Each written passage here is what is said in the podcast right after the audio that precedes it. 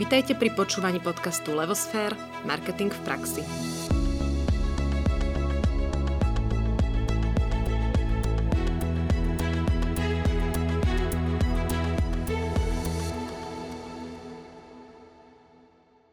Moje meno je Nadia Kacera a spolu s kolegyňou Ankou Stabolovou budeme moderovať túto diskusiu na tému tri rôzne biznisy, tri rôzne skúsenosti s marketingom v období krízy.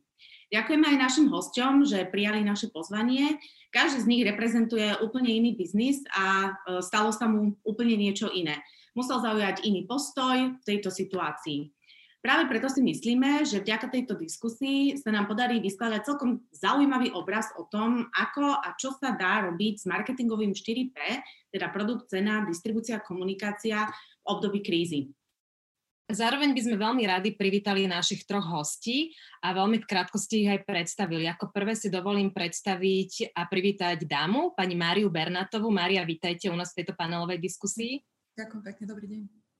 Také krátke predstavenie. Maria je zakladateľkou a majiteľ, majiteľkou Proluk Beauty Intelligence Inštitútu v Auparku v Bratislave a na slovenskom trhu funguje už 14 rokov. Rok 2013 bol pre jej salón rokom progresu, či už ide o zmenu názvu a loga salónu, alebo o kompletný redesign. Salón sa stále teší a tešil hlavne ešte pred týmto obdobím pribúdajúcim a spokojným klientom a neustále vylepšoval svoje služby. No a my si teda za chvíľku povieme a dozvieme sa, že čo sa udialo a čo sa deje so salónom teraz. Takže ešte raz, Mária, tešíme sa, že ste prijali pozvanie. Ďakujem. Ďalším hostom je pán Libor Žikla. Dobrý deň. Dobrý deň, prajem a ďakujem za pozvanie tiež. Aj my ďakujeme, že ste prišli. Zakladateľ a majiteľ značky Superstany SK, ktorý má za sebou 18 rokov skúseností s biznisom organizovania a zabezpečenia na eventy, oslavy, svadby, čiže podnikanie, ktoré je vonku mimo firmu. Superstanie SK má vyše 2000 spokojných zákazníkov, 853 produktov a 100% spokojnosť eh, svojich zákazníkov. A prečo? Pretože to robia, eh, robia tam veci, ktoré majú radi, ktoré sú im blízke, sú praktické a prinášajú radosť. Hovoria tomu mobilné podnikanie. Tak, no tak, a... je to pravda. A ešte by som privítala rada aj nášho tretieho hostia, Jaroslava Chrapka. Ahoj Jaro, vítaj taktiež u nás v panelovej diskusii. Ahojte, ďakujem za pozvanie. No a krátke predstavenie. Jaro je majiteľ slovenskej značky Dedoles, ktorá pôsobí v 13 krajinách a pod ktorou spolu so svojím tímom predáva len oblečenie a doplnky vyrobené z kvalitných materiálov a veľmi pritom kladú dôraz na etickú a udržateľnú výrobu. No a v tomto korona apríli, keď to tak môžeme nazvať, naštartoval veľmi úspešnú a na danú situáciu naozaj výnimočne úspešnú kampaň škrečky v ponožkách. Takže o tej sa možno za chvíľku tiež trošku dozvieme viacej. Takže vítajte všetci ešte raz a veľmi sa tešíme tomuto rozhovoru. Veríme, že ako pre nás, tak aj pre všetkých našich poslucháčov to bude veľmi zaujímavé a prínosné tri rôzne biznisy, tri rôzne skúsenosti, takže ideme sa na ne pozrieť, čo všetko sa vám udialo za posledný mesiac. A skôr než pristúpim k prvej otázke, vyzývam ešte všetkých divákov. Uh, pokojne nám kladte otázky cez YouTube chat. Budeme veľmi radi a v priebehu rozhovoru ich položíme našim hosťom. Ja začnem s dámou, s pani Máriou Bernatovou a položím otázku, na ktorú potom budú odpovedať všetci hostia. Maria, čo, k čomu vás doslova prinútil apríl 2020? Čo sa u vás udialo? Akými fázami ste prešli? Čo ste museli, prečo ste sa museli rozhodnúť? Približte nám to. Ja k tomu aprílu pridám určite aj polovičku uh, marca, pretože u mňa sa to zači- začalo naozaj od toho 13. marca a uh, to treba podotknúť, že ono to malo taký nábeh ako m, mm, taká tá fascinácia, ten efekt tej fascinácie, aby to bolo zrozumiteľné, prirovnám to k tomu, keď e, sa, sa dozvieme o celebritnom páre, že má milenku alebo sa rozvádzajú. Tak e, je to proste taký šok a každý sa čuduje, že čo, to nemôže byť pravda, bla bla bla. A tak takým nejakým spôsobom to vstrebáva tie informácie. Tak to isté sa stalo aj mne, že toho 13. keď e, sa rozhodovalo o tom, že či víkend bude otvorený. Hovoríme o obchodných centrách, takže teraz prehováram hlavne na tých ľudí, ktoré majú nájomné jednotky v obchodných centrách. tak to bolo také, že, mm, že OK, dobre, bude to asi víkend zatvorené, tak si všetci oddychneme, je to super. Ale potom um, sa v podstate stala tá situácia, kedy to nebol iba víkend. Uh, takže v, mať nájomnú uh, jednotku v obchodnom centre znamená, že ste každým dňom v mínuse, v obrovských mínusoch. Ja sa zaoberám službami, ktoré sú orientované na klienta. To znamená, že online biznis je úplne v úzadí a je len takým doplnkom, ale veľmi v percentuálnom vyčíslení veľmi malo, malým doplnkom. Takže si viete predstaviť, že ak ste odkázaní na ten, na ten kontakt face to face s tým zákazníkom, nehovoriac o tom, že my sme otvorení naozaj okrem Vianoc a Nového roka každý deň, 12 hodín denne, tak ten kontakt je úplne iný. No a keď vám odíde kontakt s klientom, tak e, vám odíde absolútne všetko. Čiže ja som od 13. alebo teda od 14. marca e, s príjmami 0,0 nič, e, kde faktúry prichádzajú, bolo treba samozrejme ukončiť nejak marec so zamestnancami. Mm, takže toto bol taký ten, taký ten prvý moment. Že prvé 4 dní od toho 14. to bolo len pozeranie sa na správy, čo sa bude diať a hltala som každé slovo a bola som v takomto nemom úžase. To boli tie prvé dva týždne. A potom sa, začala, potom sa začal boj. K tomu boju asi prídeme ešte. To znamená, že by ste v podstate úplne zastali a museli ste všetko jednoducho vypnúť a čakať, čo sa bude diať, hej? Áno. Keď sa mám vyjadriť k tomu, tomu začiatku, tak je to úplne to, že všetci ostávajú doma, na očerkách, na penkách, na dovolenkách a čakáme, čo sa bude diať. To, bolo to, to boli tie prvé dva týždne. Takže ďalšia otázka si potom možno aj rozobrať, e, teda um, ako vás to ako keby vo vnútri zasiahlo a čo ste vlastne urobili s týmto pocitom, lebo uh, krásne prirovnanie k tomu rozvodu, hej, fatálna situácia, človek sa s tým musí nejako vyrovnať, takže toto nás uh, teda bude zaujímať, možno pre mnohých to bude aj inšpirácia, keď mali podobný priebeh ako vy. Uh, ja sa teraz opýtam značky Superstany SK, uh, Libor Žikla. Ako, čo, čo sa vám stalo? Čo ste vy museli zažiť? Čomu no, vás apríl 2020? Hmm. No, keďže my sme naviazaní v podstate na firemného zákazníka, fungujeme viac menej v tom B2B segmente, tak uh, tá situácia sa dotkla, dá sa povedať, že reťazovo, reťazovým spôsobom. To znamená, ak sa to dotkne našeho klienta, dotýka, dotýka sa to automaticky aj nás. Mm-hmm v podstate, čo sa týka tej, e, tá, na začiatku určite neistota, neznalosť problematiky. E, nikto nevedel, že či to otázka proste zdravia alebo ekonomiky, o čom to v podstate celé bolo. E, keď to tak poviem, v tomto období my máme štandardne prípravu na sezónu. Hej. To znamená, že v podstate robia sa cenové ponuky, e, robí sa podstate telefonáty, kontaktujeme zákazníkov, navštevujeme sa, proste robíme rôzne prezentácie, dokonca plánujú sa podujatia, eh, pripravuje sa eventový hardware. V podstate toto všetko odrazu sa skratka zastavilo, hej, poviem pravdu. Um, nikto nevedel, čo bude doslova ako keby na druhý deň.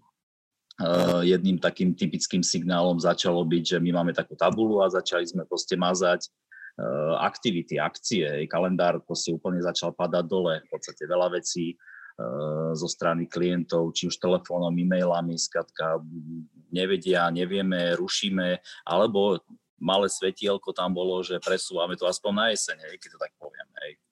Mm-hmm. Takže ono, uh, tým, že sme, ja, ja, ja to nazývam takou ručnou brzdou, hej. bola to doslova ručná brzda v podstate v rámci tej, aj tohoto chodu celého, Takže my sme sa museli, keďže sme v podstate istým spôsobom evento, v eventovom biznise sa viac menej hýbeme, tak tým, že on celý padol, tak padlo to v podstate aj, aj, aj u nás jednoznačne. Uh-huh. A uh, museli ste úplne zastaviť, alebo ste niečo zmenili?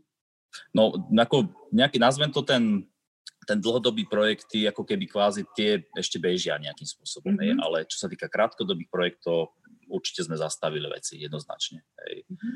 Proste núdzový režim, uh, nazvem to ten vyplašený srnec, v podstate sme behali, nevedeli sme doslova do, do čoho ako keby zabrdnúť.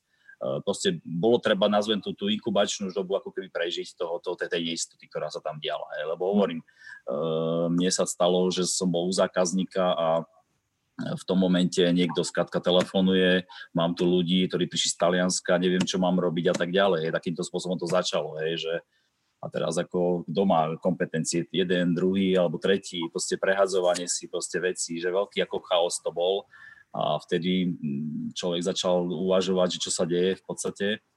Uh, ďalšia významná vec bola v podstate tými telefonátmi, tým, že máme aj globálne značky, ale aj lokálne, tak už cez tie globálne značky sme sa dozvedeli, že Čína čo si spravila v rámci nejakých opatrení, zastavili sa kontajnery, dodávky. Už to vyzeralo v podstate v tých prvých týždňoch, že to nebude asi pravdepodobne nejaká krátkodobá záležitosť. Mm-hmm.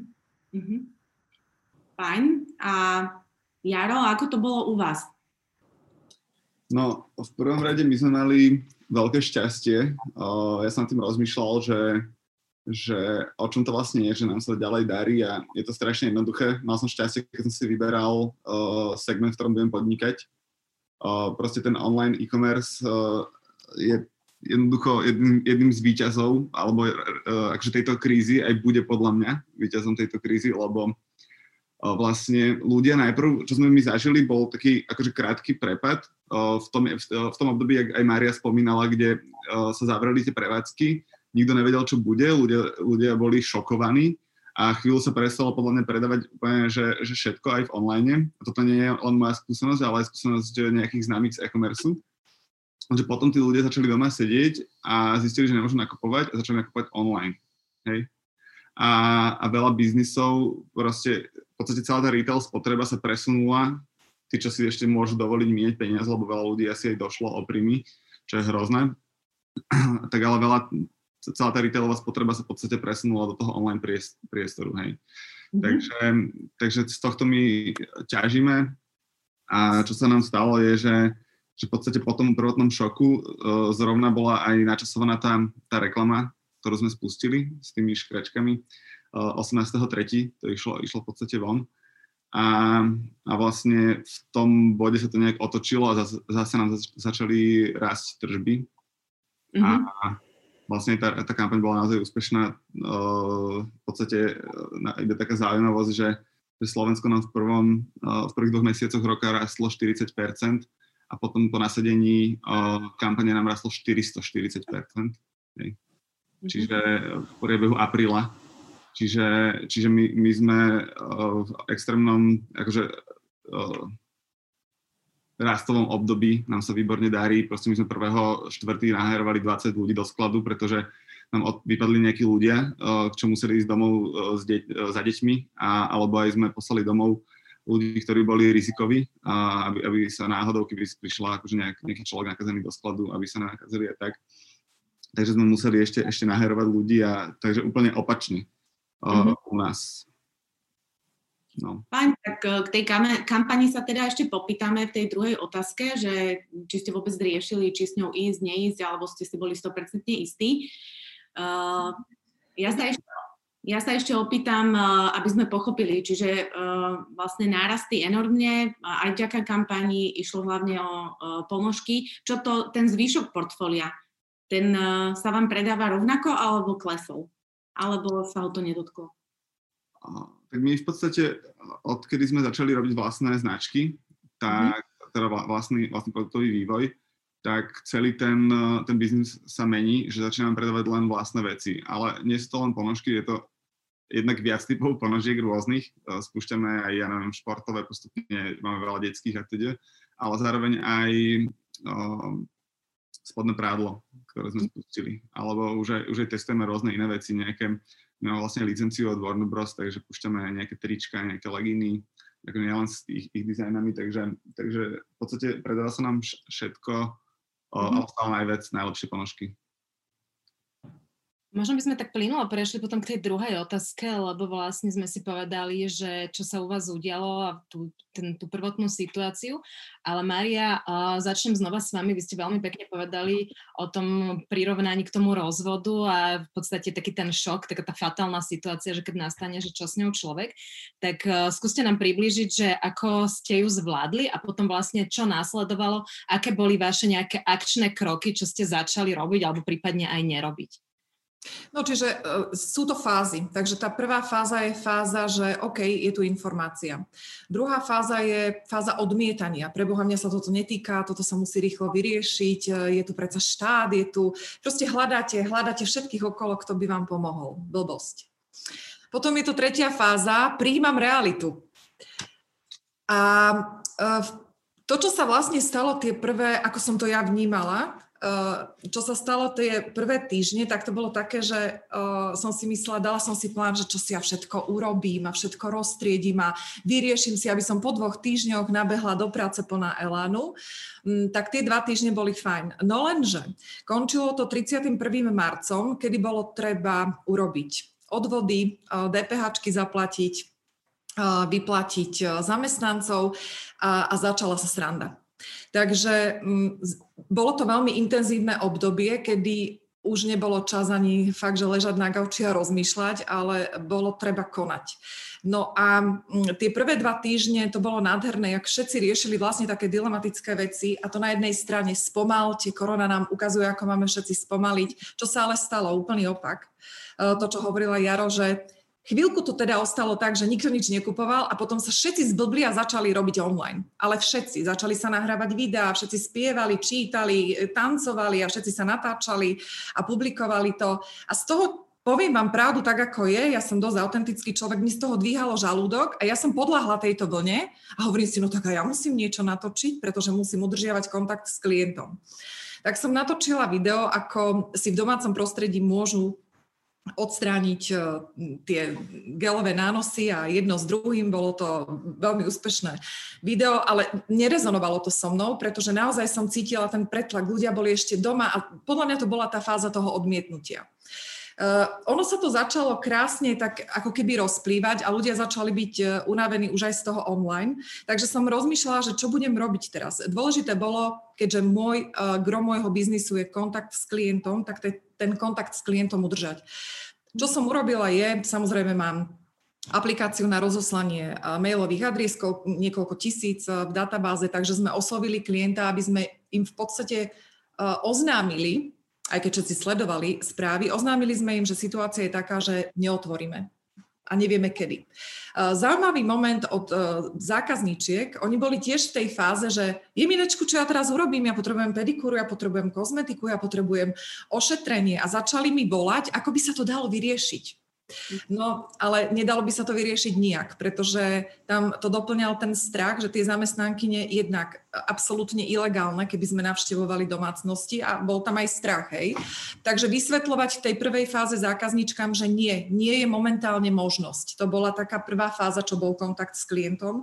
Druhá fáza bola, že som rozoslala tie maily, aby som s nimi bola v kontakte. No a tá tretia fáza bola vlastne tí VIP klienti, ktorí dostali SMS-ku, eh, ktorá bola naozaj ako odo mňa, ako od majiteľky adresovaná a tá mhm. mala veľmi dobrý ohlas, pretože zákazničky nám vyjadrili svoju podporu a, a nakúpili v podstate nejaký mm, tovar prostredníctvom online, alebo teda objednali si ho a ja som urobila tú službu, že som robila v podstate taxikárku a ponúkla som im službu, že im to odnesiem priamo do domácnosti. Takže toto im veľmi pomohlo a takýmto spôsobom nás podporili. Je treba ale povedať, že to bola kvapka v mori, za ktorú som veľmi vďačná, ale naozaj to je kvapka v mori. Hej. Toto nie je náš biznis.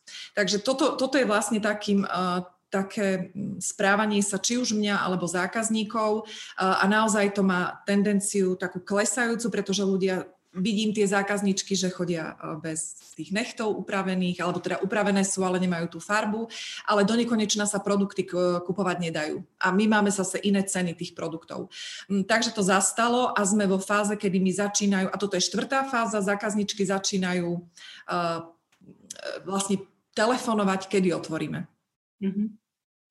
Mňa by ešte zaujímalo v tom celom, že uh, ako ste prišli k týmto nápadom? Či ste si radili sama sebe, alebo ste sa nejako radili v týme, alebo ako, ako ste to zvládli po tej procesnej stránke a potom ešte bude uh, tá ďalšia otázka, ale to máme až tretiu, že aký to malo dopad. Ale toto by ma zaujímalo, ako, ako ten proces prebiehal.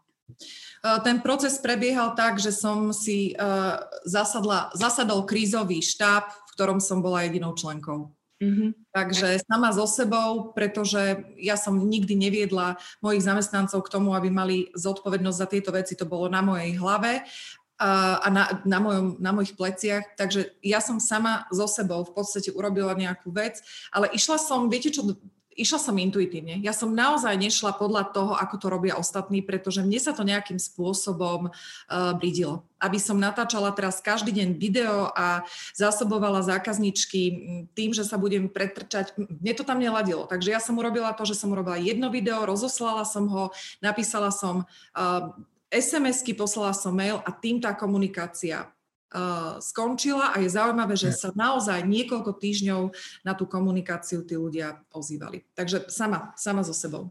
Mm-hmm.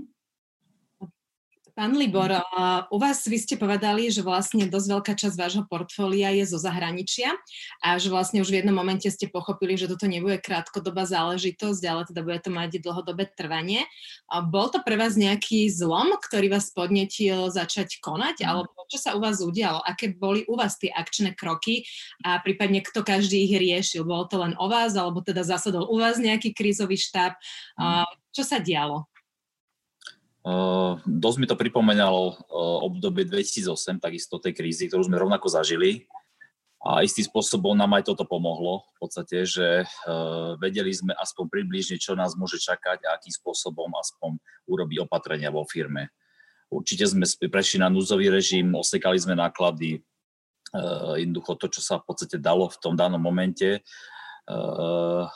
Presne ako bolo spomínané, proste bolo treba poplatiť DPH, výplaty a tak ďalej, proste úvery aj riešiť. Takže toto bola taká akože kľúčová vec, ako zastabilizovať v podstate aspoň v tom prvom mesiaci e, nejakú firmu. Hej. No a veľmi pomohlo, hovorím, to zdieľanie tých informácií a to telefonovanie a tá debata so zákazníkmi, lebo uh, tým, že sme boli poprepájaní a sme poprepájaní, tak v podstate ten uh, to očakávanie, alebo čo sa aspoň približne najbližšiu dobu bude diať, sme mali minimálne aspoň tak ako keby z tých iných informácií. Poviem otvorene, vypol som proste televíziu, eh, vypol som teatry, vypol som všetky tie, nazvem to, médiá, ktoré zaplavovali a predbiehali sa a súťažili, že ktorý, kto, kto dá viac, ako keby tých informácií. E, takže tiež sme v podstate zastavili takýto, nazvem to, tok informácií a skôr sme sa venovali tým našim zákazníkom, že čo teda ako deje. No. Tým, že robíme s textilom, samozrejme hneď prvá téma vyšla rúška, takže sme sa proste v podstate toho biznisu, e, ktorý nám veľmi pomohol ako preklenúť tieto obdobia, ale poviem otvorene, uh, už chceme proste pokračovať ďalej a sústredíme sa skôr už na ďalšie veci a skôr sa už snažíme naše veci, a nazvem to, ohýbať na, na uh, aktuálne, nazvem to, podmienky. No. A máte nejaký plán, ako sa vlastne to vaše portfólio bude meniť teraz najbližšiu dobu? Lebo uh, ja poviem pravdu, ako sme sa vlastne k vám dostali, my sme vo vašom mailing liste a v podstate nám prišla od vás komunikácia, kde ste veľmi pekne zobrazovali to, že teda už nebudete vyrábať to, čo ste vyrábali doteraz, hej, stany a tak ďalej, lebo však teda eventy nie sú, ale že vlastne dokážete vyrobiť napríklad do nemocníc alebo do bank také ako keby zásteny, lebo pravdepodobne dlhé mesiace budú držať nejaký akože distance čiže toto by im ako keby pomohlo mať takú trošku tú zónu ochrany. Tak ako ste na to prišli a kde ste momentálne v tom štádiu v rámci tohto rozmýšľania alebo už aj realizácie? všetky tie nápady, ktoré boli, sú realizované alebo boli realizované samozrejme v našich hlavách, plus vizualizované do nejakej podoby. Je to skôr hľadanie a bolo to hľadanie skôr tej témy, a ktorá by mohla nastať. Hovorí na základe tých informácií, ktoré človek dostával už dneska sme v štádiu, možno, že ste znova dostali newsku, teda, že ďalšiu. Eh, toto bolo jeden náš také pojitko s tými zákazníkmi, taký, nazvem to okamžité, hej, um, ohľadom nejakých dávkovačov a iných vecí, ktoré, ktoré by mohli sme zase adaptovať na náš, na náš ako keby ten, nazvem to, textilný priemysel, hej, keď to poviem, alebo ten eventový uh, hardware. Uh, v podstate um, uh, čo sa týka nejakých toho, ako vo firme, ako to v podstate bolo, tak jednoznačne sme v podstate na týždňových bázach sme sedávali, mm-hmm. uh, diskutovali, uh, prehodnocovali, aj na základe tých newsletterov, ktoré, ktoré sme rozposlali, na základe telefonátov, ktoré sme skrátka urobili. Prešli sme si celú tú skladbu našich zákazníkov a na základe toho sme v podstate riešili step by step veci, čo potrebuješ ty toto a tamto, hento. Áno, vidím, že pár zákazníkov má záujem o, o, o takúto nejakú službu, alebo bude treba ísť e, vycestovať do nemocnice, treba tam urobiť nejaké zázemie alebo niečo. Skrátka, takýmto spôsobom asi sme ako keby postupovali vyslovene step by step. Nebol to žiadny plán e, na 5 rokov, na rok alebo vyslovene na týždňovej báze to všetko fungovalo. Čiže krátkodobé Áno, určite. Ciele, prekonám, idem tak, ďalej, aby tak, som tak, tak. Vyhodnotiť a hneď e, toto nabok, to, toto má teraz prioritu, ideme do tohoto. Hej. A ako vlastne vyzerá teraz to vaše portfólio? je veľmi osekané. Z toho o tých produktoch, tých číslach, čo sa tam spomína, je veľmi osekané, poviem pravdu, hej. Mm-hmm. Ale e, nevidím to nejako, ako vidím v tom stále príležitosť, lebo vidieť, že e, to mobilné podnikanie či už to robia, neviem, teraz dneska sa tie donáškové služby, hej, teraz som si všimol, ehm, ja neviem, ako Filipa Jančíka, ktorý, eh, eh, ktorý teraz začal chodiť za, za svojimi názvem poslucháčov, hej, že sadne si na, či postaví sa na automobil a hrá pre celé sídlisko, hej. Veľmi mhm. zaujímavý projekt. Takže vidieť, že to mobilné podnikanie v tom, ako keby tom čase alebo tom nečase, nazvem to, funguje, že jednoducho tí zákazníci, e, keď sú doma, tak v podstate tie firmy budú musieť za nimi ako keby viac a viac ešte chodiť, tak ako to bolo v tom 2008. To bolo veľmi podobné. E, do showroomov prestali chodiť ľudia, e, spotreba sa znížila, tie firmy takisto rovnako nevedeli, čo robiť, tak sa chytilo toho a začali v podstate chodiť za tými zákazníky. Viac sa ukazovali, viac chceli byť videní a takýmto spôsobom tú značku ako keby budovali. Mm-hmm. Dobre, a Jaro, povedz nám ty trošku bližšie k tomu, že vlastne ako to u vás prebiehalo? Ty si povedala, že vlastne ste boli jedni z tých šťastných a že vlastne teraz máte vyššie tržby, ako ste mali na začiatku roka. A tiež si povedala, že vlastne prvé dva týždne, ako to celé vypuchlo, tak ste zastavili a teda tie tržby boli ako keby prepadnuté. Zvažovali ste v tom momente, že niečo zmeníte alebo minimálne, že zmeníte tú komunikáciu? Lebo to, ako my vás sledujeme, je, že vlastne vy ste vôbec neprešli na tú, ako nazvem to, korona retoriku, hej? Že veľa firiem, aj keď im biznis išiel ďalej, tak zmenili vlastne ten obsah svojej komunikácie a prispôsobili to tomu, čo sa deje. No a vy ste si tak nejak z nášho pohľadu išli to svoje, ešte ste vlastne do toho spustili aj tú plánovanú kampaň, ktorá je veľmi veselá, veľmi taká akože pozitívna. A aké, ako to vás prebiehalo? Ako ste nad tým rozmýšľali? Alebo prečo ste sa rozhodli, že jednoducho to tak z nášho pohľadu akože zignorujete tú situáciu a pôjdete si vo svojom, ak to teda tak bolo aj u vás naozaj? Hej, no vlastne, jak prišiel ten týždeň, uh, vlastne ten pokles tržieb trval vlastne asi 5 dní u nás, hej.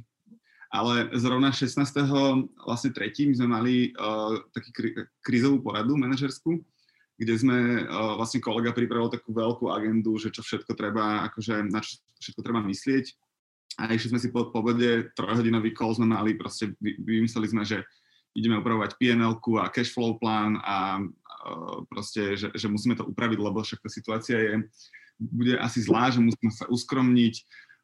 takže začali sme robiť nejaké rozhodnutie, napríklad sme, ja neviem, osekali sme letnú kolekciu, ktorú sme mali už pekne pripravenú na, na spustenie v lete. Tam síce ešte vstúpilo do hry, že Čína, jak zastavila, tak sa nám posunuli dodávky mm-hmm. akože na neskôr, takže tam sme jednak aj už, už mali doručenia, že jún a, a, alebo júl, takže tam aj, preto sme to zastavili. Čiže, ale by som uh, držal nič, čiže ten prepad bol fakt, že krátky. A v podstate, ale začali sme robiť na tom, začali sme vytvorili sme tie, tie krízové, aj, aj cashflow plán a tú pnl a následne sme zistili týždeň na to, že nám je to vlastne úplne na nič, lebo trž, zase sme začali uh, lámať uh, akože, um, rekordy predaja. Mm-hmm Takže uh, zase sme to začali teraz prerábať na novo a vracíme sa vlastne naspäť a ideme sa tváriť, že akoby sa nič nedialo, akoby korona ani nebola. A, uh, a v podstate do konca roka sa budeme snažiť ísť uh, úplne že naplno. Hej? Ale, ale bol tam taký, taký ten moment, kedy sme keby prehodnocovali a, a nejaké rozhodnutia predsa len spravené boli, napríklad uh, budeme mať o mnoho chudobnejšiu tú letnú kolekciu. A keď sa môžem ešte k tomu tak dopýtať, uh, dobre, to bol taký, že krízový plán, ktorý ste riešili, ale zmeniť povedzme tonalitu tej komunikácie, že ja neviem, nebude až taký extrémne veselý, keď ľudia, teraz to poviem tak tvrdo, umierajú, stoja im biznisy, krachujú a tak ďalej. Uh, nerozmýšľali ste týmto smerom? Lebo vlastne aj marketéri odporúčajú, že treba komunikovať v čase krízy, ale treba vlastne tú komunikáciu prispôsobiť obsahovo k tomu, čo sa deje. Uh, jak ste to vnímali, alebo prečo ste si povedali, že jednoducho nie, my si pôjdeme to svoje? Ako sa to začalo diať, tak samozrejme, vedel som, že 18. nám nastupuje akože reklama v telke a vedel som teda, mal som taký tomu postoj, že, že není to úplne optimálny čas akože spúšťať takúto veselú reklamu, ale nakoniec sme si to aj tak vnútorne odargumentovali, že budeme tí, lebo máme veselé oblečenie, ktorí prinesú akože takú veselosť do toho priestoru, hej? Že keď sú ľudia proste v strese zavretí doma, že predsa len tá reklama môže, môže mať akože aj dobrý vplyv, lebo je taká proste pozitívna, príjemná, veselá, hej. A, a to sa nám aj akože, akože na konci dňa asi osvedčilo, že ľudia predsa len, veľa ľudí sa reálne akože to zdravotné riziko nakoniec nejak nedotklo a, a proste ten, ten, to rozhodnutie pustiť tú reklamu bolo, bolo fajn. Ešte tam boli také vedľajšie nejaké pozitívne pre, nás akože veci a to síce, že niektorí incidenti v televízii zastavili svoje kampane, to znamená, že, sme mali nakoniec ako väčší, väčší reach trošku, čo bolo také akože trošku šťastie. Ale celkovo ako ten reklamný priestor sa zlácnil aj v online, aj v offline uh, počas krízy. To sa vlastne počas krízy deje. Uh, preto moja, môj názor je, že uh, tá kríza je predsa len príležitosť stále pre agilných uh, hráčov, uh, aby, že, že z toho môžu ťažiť. Hej?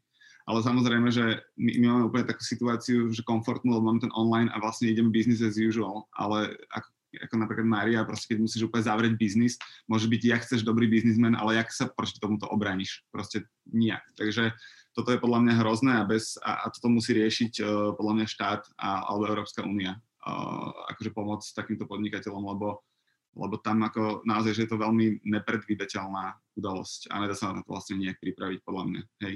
Takže ja som na tým tak rozmýšľal, že možno tá digitalizácia toho biznisu, aspoň čiastočná, vie istým spôsobom ochrániť pred týmto, ale, ale to je zase, uh, zase nie každý biznis model sa tým dá ochrániť, podľa. Ja by som to tak prepojila, to, čo si povedala teraz aj s Máriou, že Mária, napríklad vy si viete predstaviť, že by ste teraz prešli uh, do veľkej miery do digitálu a že by ste začali, povedzme, viacej predávať kozmetiku alebo robiť nejaké poradenské služby na diálku alebo niečo, že by sa akože ten váš biznis do nejakej miery digitalizoval?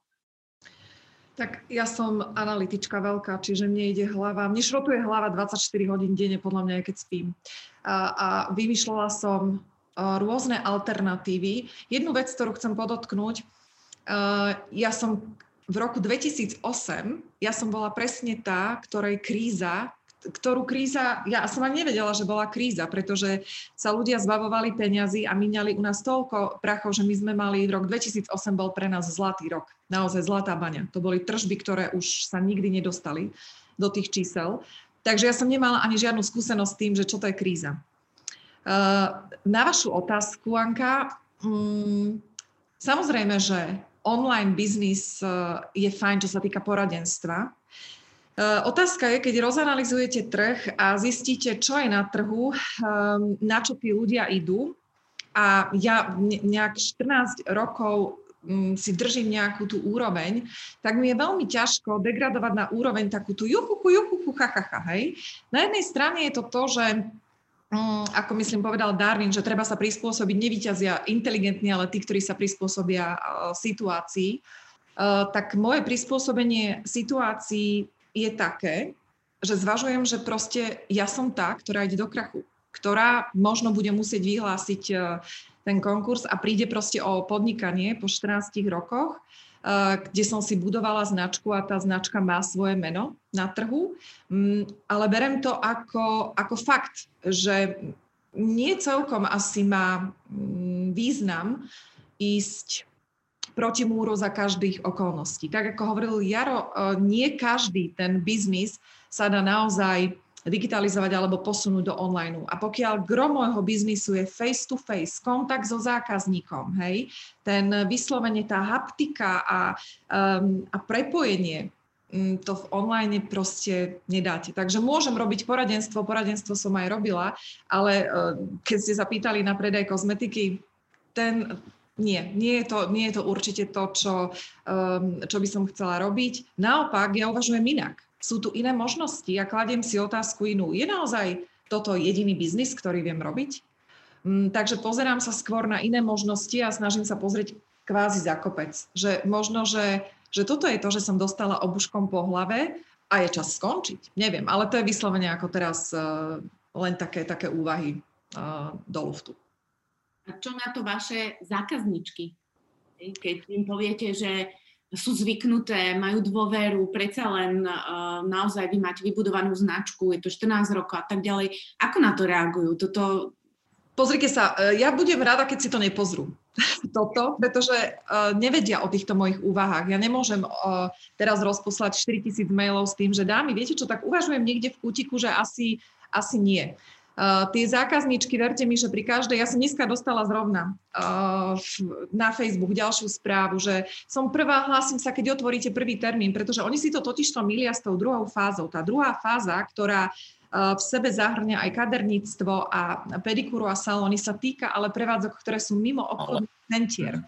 To znamená, že obchodné centrum, ak mne bolo vždycky na osoch, pretože mi prinášalo uh, klientov, tak teraz som v podstate v tej najhoršej pozícii, akej som. A tu uh, ešte jedna otázka hrozí, že keď tie ženy budú mať uh, možnosť už budúci týždeň navštíviť salóny, uh, budú oni čakať do polovičky júna, aby na mňa je tam naozaj tá lojalita toho zákazníka až taká. Takže toto sú tie otázky, kedy možno treba začať komunikovať tým zákazníčkam úplne na rovinu, že žiaľ Bohu, toto je devastačné, doslova devastačné. Určite ľudia, ktorí sledujú situáciu a ja ju sledujem uh, takisto veľmi už opatrne, pretože všetko, čo o korone uh, som mala vedieť, viem. Ja nepotrebujem vedieť jeho molekulárnu uh, veľkosť ani, ani hmotnosť, je mi to úplne jedno. Mám rešpekt voči informáciám, ale korony ako takej sa nebojím. Bojím sa ekonomických dopadov, ktoré sa dotýkajú aj mňa. A naozaj ten, kto to sleduje, tak vie, že obchodné centrá na výnimky nepristúpili absolútne k žiadnym úľavám a obchodné centrum je v podstate, ich príjem je nájom. Hej, to, že my im platíme tie peniaze. Mne ale nájom, teda mne tie peniaze a stratu, ktorá sa pohybuje v desiatkách tisíc eur, nikto kompenzovať nebude. To znamená, že ak to sledujete, tí, čo to sledujete, tak viete, že uh, máme vystavené plné faktúry, a to je devastačné. To je v tomto momente devastačné. Pri 0,0 nič príjme, mm, ja chcem, aby sa mi prihlásil podnikateľ, ktorý si povie, že a vieš čo, predám obličku, auto alebo doma by som napumpoval biznis. No tak biznis nerobíme kvôli tomuto. Takže je to devastačné. Treba povedať nahlas, momentálne pre mňa je to likvidačná situácia. Dobre, a tie opatrenia, ktoré štát chce alebo teda dáva postupne na pomoc podnikateľom do života, plus teraz vyšiel nový zákon, že tri mesiace, ak som to správne porozumela, sa nebude musieť platiť nájomné a vlastne tá, ten prenajmateľ vás nemôže vyhodiť do konca roka. Je to niečo, čo môže tomu pomôcť, alebo nie je to veľmi... Nie, ak zamyslíte sa, to sú... Čo je to odklad? Kde by, keď vám odložia trojmesačné nájomné, tak keby som hneď otvorila v júni, tak som schopná za tých podmienok, nazvime to korona nové podmienky, vyprodukovať za mesiac štvornásobok nájomného? To kto dokáže? Ja proste nie som ani Harry Potter, ani nik. To znamená, že odklad v tejto situácii absolútne nič nerieši. Je to zaťažujúce a treba naozaj brať do úvahy, že pri um, pri pravidlách a podmienkach, ktoré si stanovil tento štát, čo sa týka môjho biznisu, čiže beauty biznisu, nebudeme môcť asi plný počet zákazníkov v danú hodinu, ale prispelo, samozrejme k tomu dali ďalšie úlohy, ako je vedenie evidencie, čiže GDPR treba prekopať a budeme mať vôbec priestor a čas na prácu, keď musíme robiť samé zápisky a kontroly, ja neviem čo všetko. Čiže stiaženie situácie a treba si uvedomiť, že my sa nevrátime do toho systému aký sme mali. Hej? To znamená, že odklad mne nerieši absolútne nič. Nehovoriac o tom, že je to veľakrát zavácajúce, pretože zamestnanec počuje iba, že a 80% platu, ale už nikto nevidí za tým, že odvody sú síce odpustené, ale zatiaľ iba za apríl, za marec sme to museli v plnej výške platiť. E, platia sa len vlastne odvody za zamestnanca, zamestnávateľa, nie, alebo teda naopak. Mm, takže nie. Sú to, sú to veci, ktoré ja by som sa zadlžila na niekoľko rokov naozaj. Mhm, rozumiem. Libor, ako je to u vás? Vy predávate B2B klientom, čiže je to vlastne ten business to business. Zvažovali ste tam nejakú digitalizáciu, prechod do online, fokus na B2C klientov, že teraz ľudia nebudú chodiť na dovolenky, budú grilovať po záhradách a podobne, a že neviem, tam im urobiť nejaké prísterežky, stany alebo niečo, ako keby rozbehli to týmto smerom viacej. To je vlastne jedna tá otázka a potom druhá, možno priamo môžete nadviazať na to, čo som sa pýtala aj Márii, že tu pomoc od štátu, respektíve nejaké takéto úlavy, že či ich vnímate ako pozitívne, respektíve viete ich využiť, alebo je to tiež také, že, že akože pekne to znie, ale v realite nič? Áno, je pravda, že uh, je to asi také akože pekné počúvať v tých, tých médiách a tá realita je úplne iná, aspoň zatiaľ, teda neviem, až to tak dopodrobne možno nesledujeme. Skôr sa snažíme v podstate uh, veci uh, nechávať tak, ako sú a v prípade, lebo, lebo tých otázok, eh, konkrétne moja manželka napríklad sleduje tieto informácie ešte viacej a viem, že eh, veľa nezodpovedaných otázok vypadáva z tých diskusí a rôznych iných tém, ktoré súvisia práve s, s týmito rôznymi opatreniami, takže vyzerá to tak, že že zatiaľ nie, nie ešte ten, ne, nemáme ten čarovný prútik, ktorým by sme to vedeli zmeniť. Uh, chápem to takisto rovnako, že mm, nikto nebol na to pripravený a ešte aj dokonca po zmene vlády takisto v podstate oni vúpli e, tiež do, by som povedal, že do studenej vody. Um, tým, že v podstate firmy škrtli investície, my sme v podstate žili z investícií tých firiem alebo v podstate z tých peňazí, ktoré oni zarábali a, po, a posúvali ďalej do, v rámci nejakých marketingových aktivít a, alebo nejakých benefitov v rámci. Uh, samozrejme, že zvažujeme aj uh, trošku možno otočiť uh, ten biznis a nasmerovať nielen na B2B, ale B2C. Hej. Čo sa týka nejakého online biznisu my máme e, nejaký katalóg a systém online. E, je vytvorený skôr zase len na ten B2B systém, to znamená, že zákazníci vidia e, ceny a prístupy, ktoré s tým súvisia. Myslím si, že v rámci nejakej tej zmeny ako určite, určite, určite plánujeme v najbližších, v najbližšom mesiaci začať sa určite zameriavať na tých koncových zákazníkov, možno aj v náväznosti to, čo ste spomínali. Hej. Pretože v podstate nám e, sa e, pozastavili e, komunikácie so zákazníkmi, že v podstate nedvíhali telefóny niektorí už pomaly ani, hej. E-maily na, na e-mail neodpovedali, hej. Uh, druhá stránka tých zákazníkov bola prevládala, ktorí sa skôr ospravedlňovali, že sa, že sa aktivity zrušili. Uh, nemôžeme sa v podstate ani na tých zákazníkov ani hnevať. Hej.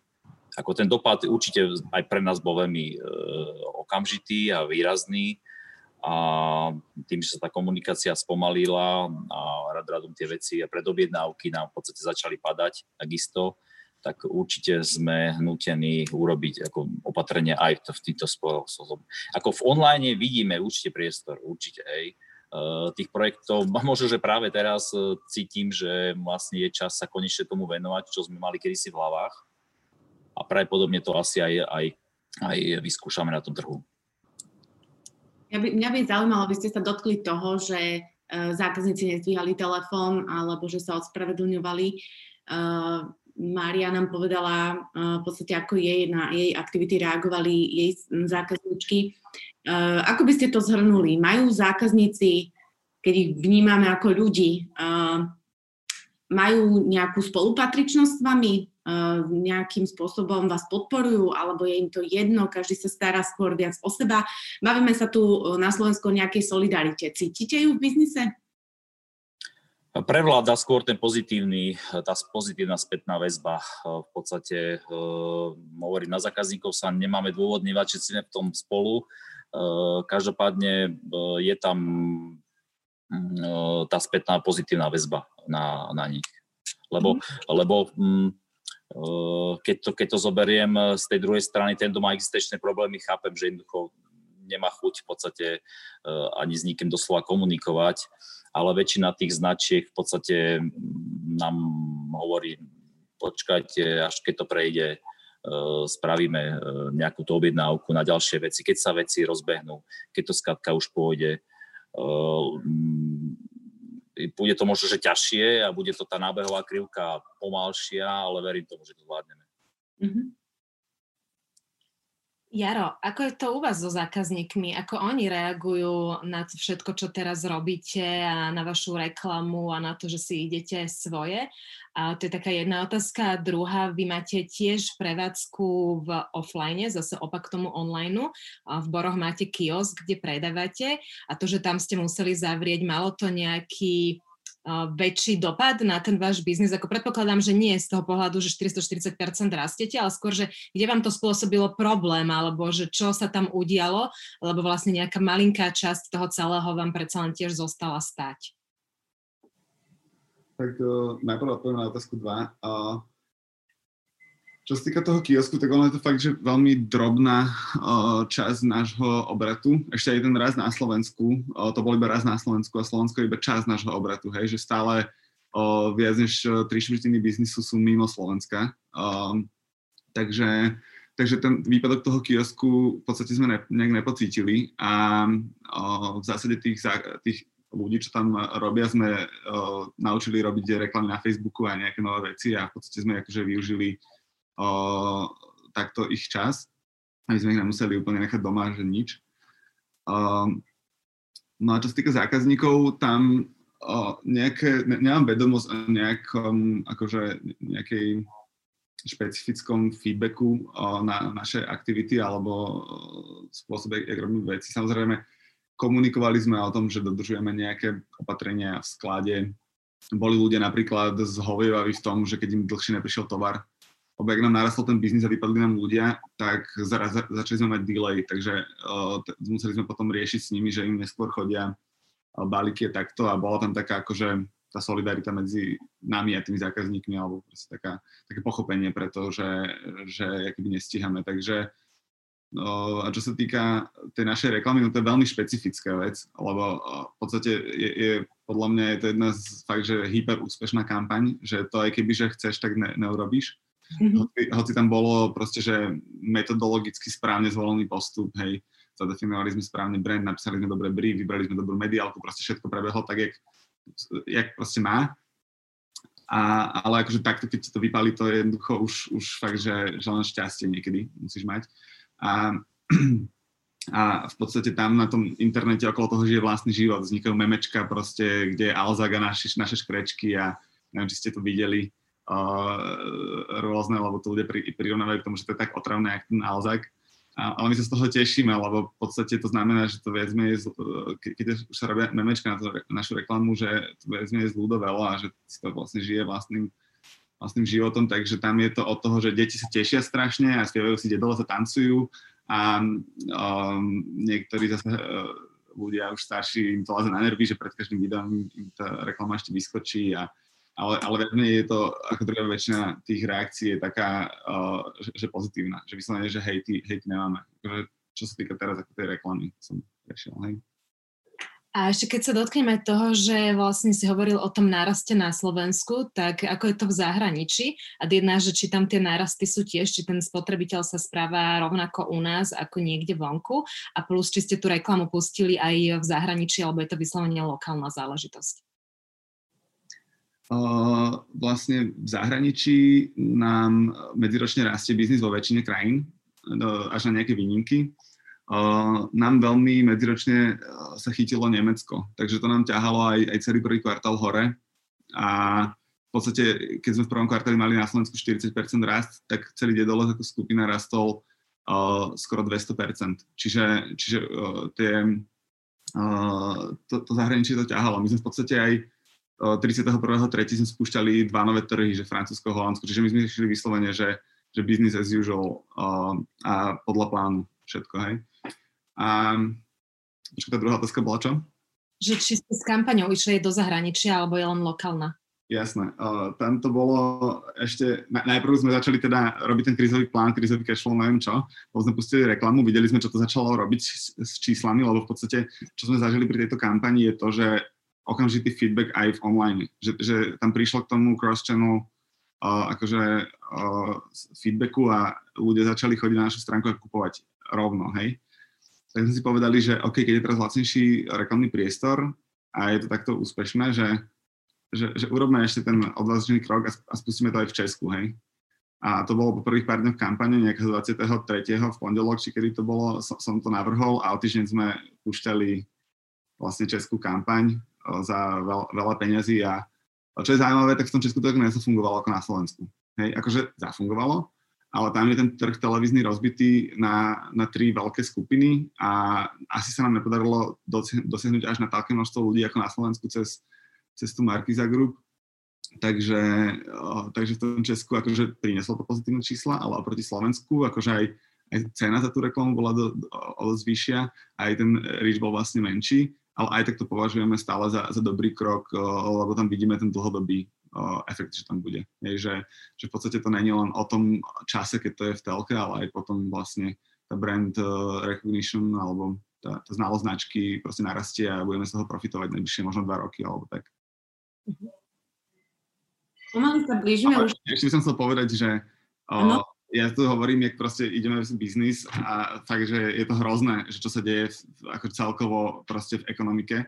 A, a ja, ja sa pýtam, že, že prečo, alebo keď začnú krachovať zdravé biznisy, ako má napríklad Maria, hej, a, a, a vlastne takých biznisov podľa mňa veľa, čo to proste nemusí ustať, tak do akého sveta sa potom prebudíme? Akože potom, čo to spraví s našou ekonomikou?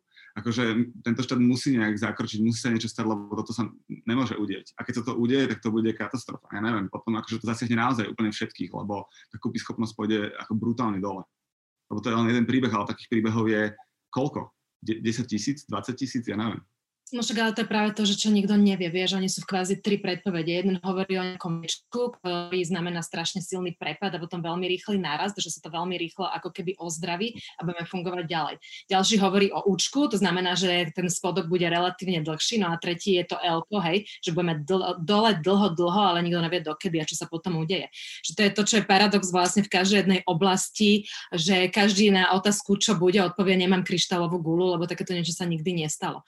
Čiže to je, áno, to je akože dobrá otázka, ale hold, a, a možno to ani nemáme vedieť. Možno je dobre to nevedieť a jednoducho žiť, tak jak hovorí aj krízoví manažeri, že v kríze človek má pozerať na tie krátkodobé ciele a má jednoducho riešiť to, čo je dneska, maximálne čo bude zajtra a nemá riešiť, čo bude za mesiac, za dva, alebo by sa potom akoby zbláznil. A keď v niektorých prípadoch typu ako má Mária, je to asi dosť ťažké, lebo tam naozaj je otázka, čo bude za tie dva mesiace, respektíve v júni, keď sa to otvorí, ale akože neviem, dobrá otázka, ale neviem, či vie na ňu niekto odpovedať. Ja mám možno ináč jednu takú pozitívnu uh, ideu ohľadom toho a to je to, že, že podľa mňa často sa podceňuje vynaliezavosť uh, druhu homo sapiens, hej, že, že naozaj sme brutálne prispôsobiví a ten, tá recovery bude podľa mňa lidovaná naozaj, že inovatívnymi uh, technológiami, podnikateľmi a, a, a to nás možno zachráni, že pôjde. Uvidíme. Maria, ako vidíte svoju budúcnosť a tie scenáre? Okrem toho, že zvažujete v kutiku duše to zatvorenie a úplný možno switch do iného biznisu? Ja sa na to pozerám, um, ja sa na to pozerám spôsobom, že svet je plný príležitostí. A treba vnímať, na jednej strane treba vnímať uh, signály toho a ako som už povedala, neísť uh, hlavou proti múru. To je jedna vec. A hold, um, korona nám priniesla vyše 7 miliard príbehov. To sa nepodarilo ešte žiadnej katastrofe na svete. Keď si zoberieme holokaust, španielská chrypka, to boli vždycky len nejaké zásahy nejakých skupín. Toto je naozaj uh, vyše 7 miliard príbehov ľudí a um, možno je to o tom, aby sa refreshol ten uh, biznis a ako vidím moju budúcnosť, ja mám plán presne na 24 hodín ja neviem, čo bude a naozaj sa týmto uh, držím. Ja musím riešiť veci, ktoré sú tu a teraz. Uh, to znamená, každý deň zvažujete, viete, keď, keď každý deň vám nabieha mínus, fakt, že 0,0 nič, lebo nemáte ako, môžete vymyslieť čokoľvek, akože online poradenstvo, no tak akože ľudia majú podľa mňa už plné zuby všetkých poradenstiev, hej. Mm, takže ja som naozaj v stave, že 0,0 nič, ale každý deň si viete vypočítať, koľko ste asi tú tržbu mali a čo musíte poplatiť. Takže to sa počíta na tisícky mínus, mínus, mínus každý deň. A čo ja, na čo ja prichádzam je, že najťažšia vec, ktorá v tejto situácii je pre, podľa mňa pre tie podniky, ktoré sú v podobnej situácii ako ja, je ten rozhodujúci proces, proces rozhodovania sa. Eh, čiže čo ja si želám pre budúcnosť, aby som sa vedela v daný deň správne rozhodnúť a stáť si za tým rozhodnutím. A potom to už nemeniť. To je veľmi dôležité z hľadiska aj psychologického, pretože tie procesy v hlave, kedy musíme urobiť rozhodnutie, sú tie najťažšie. A potom treba vytrvať. Netreba skákať up and down, že aha, tak v pondelok som sa rozhodla toto, v útorok toto. Strašne to vyhadzuje z, z, z fokusu a z konceptu. Takže čo ja si želám pre budúcnosť, nemám plány, ale želám si, aby moje rozhodovacie procesy boli také, za ktorými si naozaj budem stať a vytrvám, pretože zbytočne sa budeme zaoberať tým, čo by bolo, keby. Neexistuje. Neexistuje. Nikdy sa nedozvieme, čo by bolo keby. Takže to rozhodovanie a držať sa toho, že keď sa rozhodnem dnes pre akokoľvek a čokoľvek, tak je to správne rozhodnutie. Bez ohľadu na výsledok. Pre mňa je veľmi obdivuhodné, že dokážete aj v takejto situácii byť takto inšpiratívna a no, možno mnohým uh, ľuďom, ktorí majú podobnú situáciu ako vy, ste dali teraz taký, taký návod, ako, to nie je nádej, to je vyslovene návod, ako by, sa tým dalo prejsť, takže ďakujeme za to. A mala som takú potrebu to povedať. Možno to presuňme, Libor, k vám, že ako vy vidíte tú vašu budúcnosť a prípadne robíte nejaké scénáre, čo sa udeje, neudeje. Viete čo, poviem otvorene, že nepáčilo sa mi, eh, ako Slovensko v podstate eh, pristupuje k tiež tejto téme. Ja si myslím, že ak pokiaľ sú tu nejakí odborníci, tak vedia istým spôsobom byť nápomocní tej krajine aj po tej eh, ekonomickej, ekonomicko tom modelu. Ja si myslím, že veľmi do, dobrým príkladom sú Japonci, ktorým v podstate zemetrasenie, alebo pod nimi sa zem trasie, nazvem to možno každý týždeň, hej, a nezastavia život, ne, ne, neprestanú pracovať. To znamená, že si myslím, že akokoľvek krajina naša potrebuje mať e, nejaké scenáre a mať jednoducho nejakú oporu a byť pripravený aj v tých zlých časoch, lebo je pravda, že my sme relatívne Slovensko akože na, na dobrej polohe, v podstate, keď to tak poviem, ako strategickej. E, nemáme tu more, nemáme tu tsunami, nemáme tu takéto živelné pohromy majú ako iné krajiny. Keď e, my budeme ako ľudia, ako, ako Slovensko, ako krajina pripravení na takéto uh, zlé časy, tak si myslím, že to dokážeme o mnoho lepšie zvládnuť. Keď si zoberiem, že čo všetko, koľko tón, nazvem to, odpadu padá z vesmíru a proste meteoritov, ale to neznamená, že my sa tu zastavíme. Hej, že ja si myslím, že najdôležitejšie je rozhývať ekonomiku, odstrihnúť v podstate rizikové skupiny a fungovať ďalej, lebo je pravda, že jednoducho nie je to dobrý stav ani pre nás, pretože keď sa ľudia nestretávajú, eh, nechodia, eh, proste nenavštevujú sa, nezabávajú sa, tak eh, nie, nie je to dobré ani v podstate, na, nazvem to na tú psychickú stránku.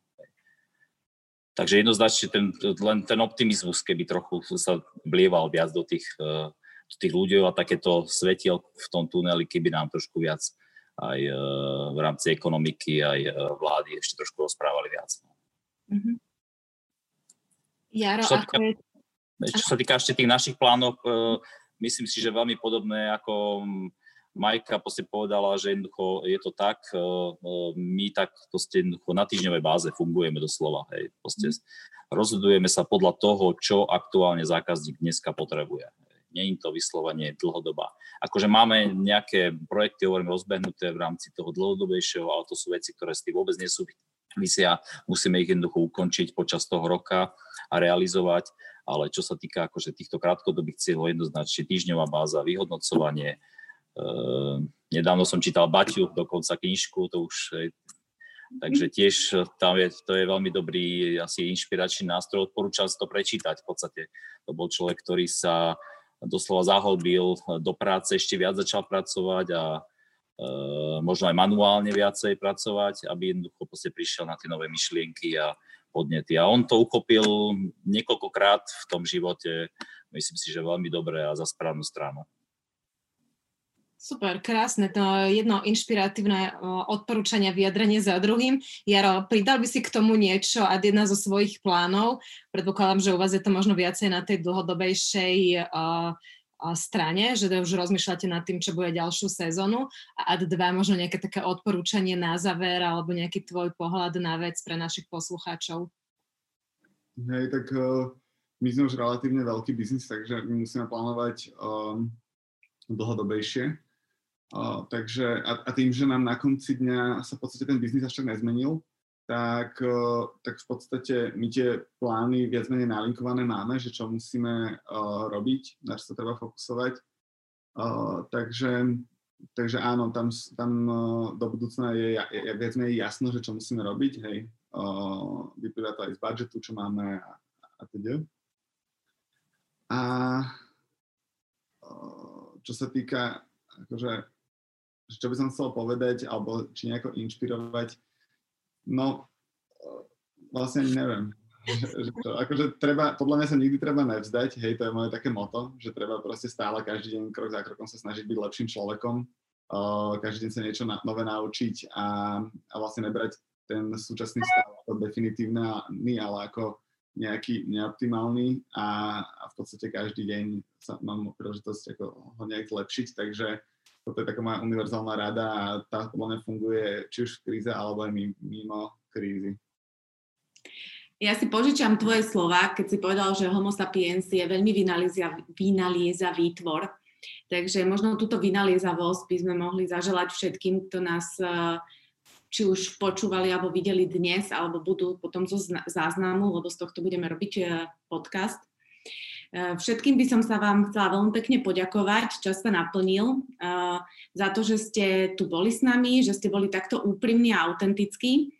Eh, pre mňa to bolo veľmi prínosné a budem nad tým asi celý týždeň rozmýšľať, čo všetko som tu počula. Takže ďakujem veľmi pekne za to za seba. A ja myslím, že nie je už k tomu, čo dodať, len to, že naozaj vám želáme, aby každý ste v tom svojom biznise išli tou správnou cestou. A ak aj tá správna cesta bude znamenať, že to bude iná nová cesta, tak je to tiež v poriadku. Čiže želáme vám, aby sa vám darilo, aby sa to dobre rozbehlo tým správnym smerom a aj za mňa ďakujeme veľmi pekne, že ste dneska boli s nami. Ďakujem pekne Ďakujem. za pozvanie. Ďakujeme za pozvanie. Lúčime sa aj s vami, milí poslucháči, aj diváci. Sledujte hashtag marketing v praxi Uh, začnite nás followovať na vašej podcastovej appke Levels Podcast, Levosphere Marketing Praxi, alebo si nás prezrite uh, na všetkých sociálnych sieťach, na ktorých fungujeme, Facebook, Instagram, LinkedIn a ďakujeme za váš čas.